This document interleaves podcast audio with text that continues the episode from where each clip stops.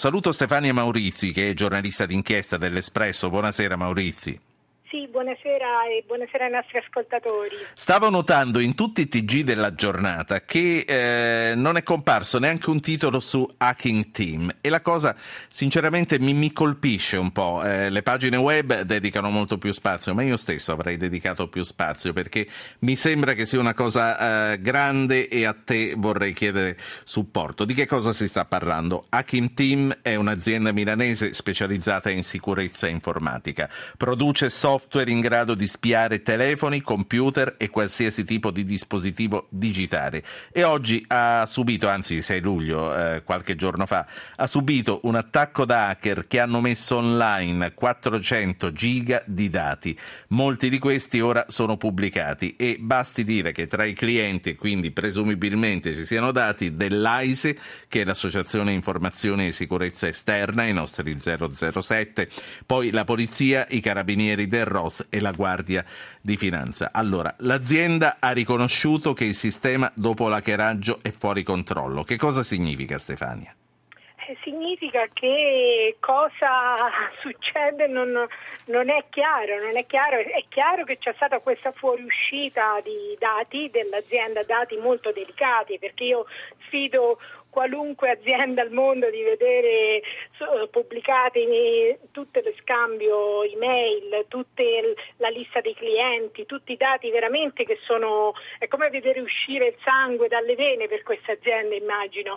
E eh, sarà possibile ricostruire le persone spiate, sarà possibile pos- ricostruire eh, interamente la lista delle interazioni, la lista dei protettori di questa azienda, del, dei protettori istituzionali, dei protettori meno istituzionali, insomma mh, sarà possibile sapere tutto e, e, rimane da vedere se questa azienda rimarrà in piedi dopo, dopo, questa cosa e rimane da vedere anche che ne sarà del suo software, perché in, altre, in alcune mail si parla di preoccupazioni di questo software che cada nelle mani sbagliate, quindi vediamo, rimane da vedere cosa accadrà. Certo, eh, voglio ricordare agli ascoltatori che anche su questo possono dire la loro o fare domande, perché sono tante le domande da fare a chi se ne intende più di noi. Io ti volevo chiedere, in casi come questi parliamo sempre di governi che tremano, di uomini politici che se la fanno sotto, di istituzioni che traballano. È così o siamo sempre noi che esageriamo un po'? Ma eh, io non credo che, anzi, io non vedo proprio un'esagerazione, io vedo proprio una sottovalutazione di, questo, di questi problemi che sono sempre più pressanti. Come raccontavi tu all'inizio, i telegiornali non le parlano e in Italia non si dedica un solo minuto di tv a questi temi e questi temi sono sempre invece più seri, sempre più problematici. Sono, eh, sono i giornali americani come il Washington Post che ce l'hanno dovuto ricordare, che hanno dovuto dedicare una serie di articoli importanti dopo che noi all'Espresso ne avevamo parlato per la prima volta nel 2011 eh, con, con questo lavoro che è rimasto lì senza che nessuno si ponesse il problema, ma insomma, queste aziende eh, abusano di questi strumenti, come li usano, che tipo di controlli non c'è stato nessun dibattito di nessun tipo non vedo affatto esagerazione, al contrario sì. vedo silenzio. Senti, ma eh, il termometro un po' può proprio arrivare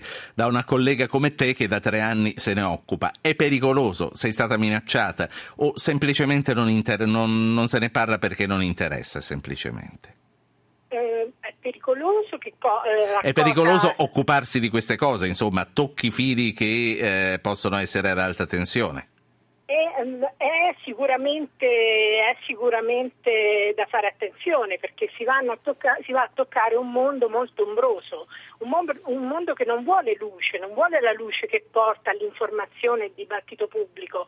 La prima volta che rivelammo l'esistenza di, questi, di queste aziende, ne rivelammo le brochure, le, le loro, i loro prodotti, e insomma passò inosservato, però venivamo contattati da alcune persone che ci dicevano eh però quei documenti lì, eh, come mai, è eh, ora però eh, chissà che cosa succederà eh, di questi documenti, chi li leggerà e se lo leggeranno i mafiosi, i terroristi. In realtà non si vuole fare luce perché poi questo è un mondo che si presta ad abusi, eh, si presta a situazioni veramente poco chiare e su cui non è necessario sì. fare chiarezza. Um, Stefania Maurizi, ricapitolando, l'Hacking Team è una società privata che ha fatto della pirateria informatica il suo business legale, vendendo a soggetti istituzionali, dalle forze dell'ordine ai governi democratici, i suoi prodotti di spionaggio informatico. Ma qui si viaggia sempre sul filo della legalità, è come vendere armi, ci sono governi che eh, sfruttano illegalmente, soprattutto sfruttano contro i cittadini questi, questi software e questi device. Quindi, insomma, eh, bisogna sapersi muovere. Dove, dov'è il confine? Io vorrei obiettare una cosa, governi democratici eh, magari non sempre hanno venduto a governi. È appunto questo volevo dire.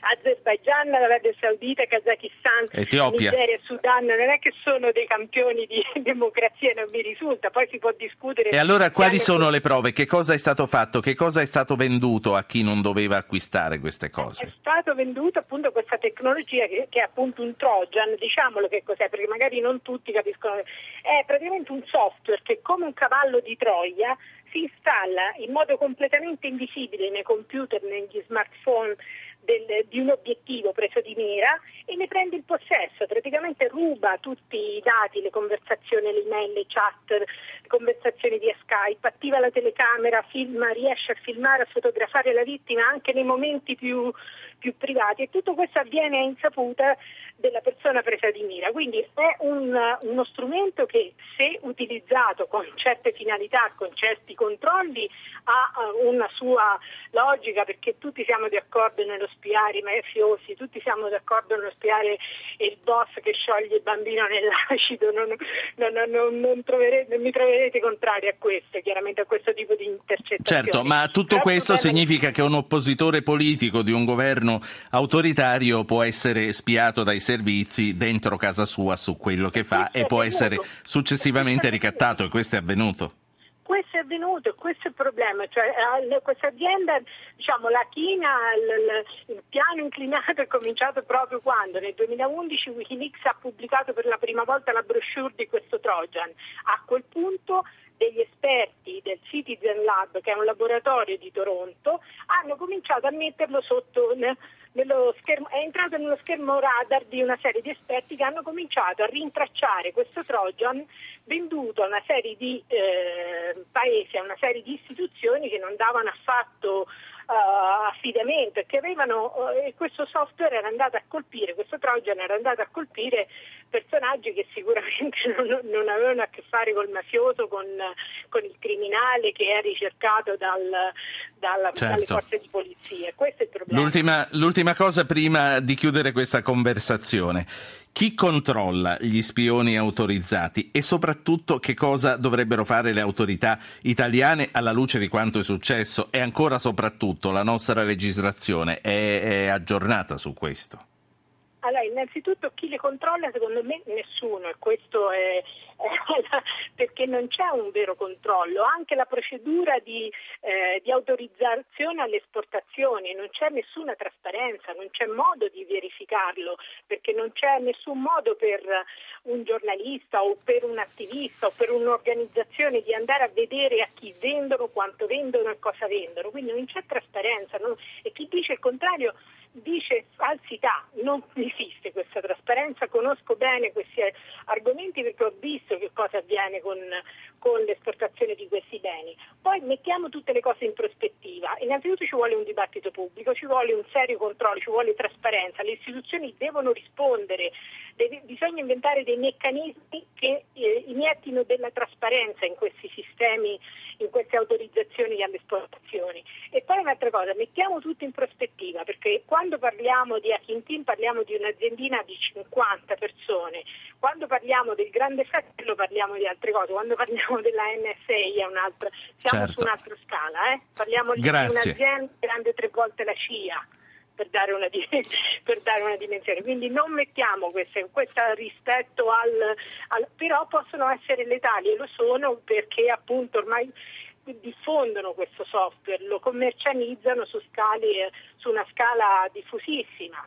Grazie, grazie a Stefania Maurizi, giornalista d'inchiesta dell'Espresso.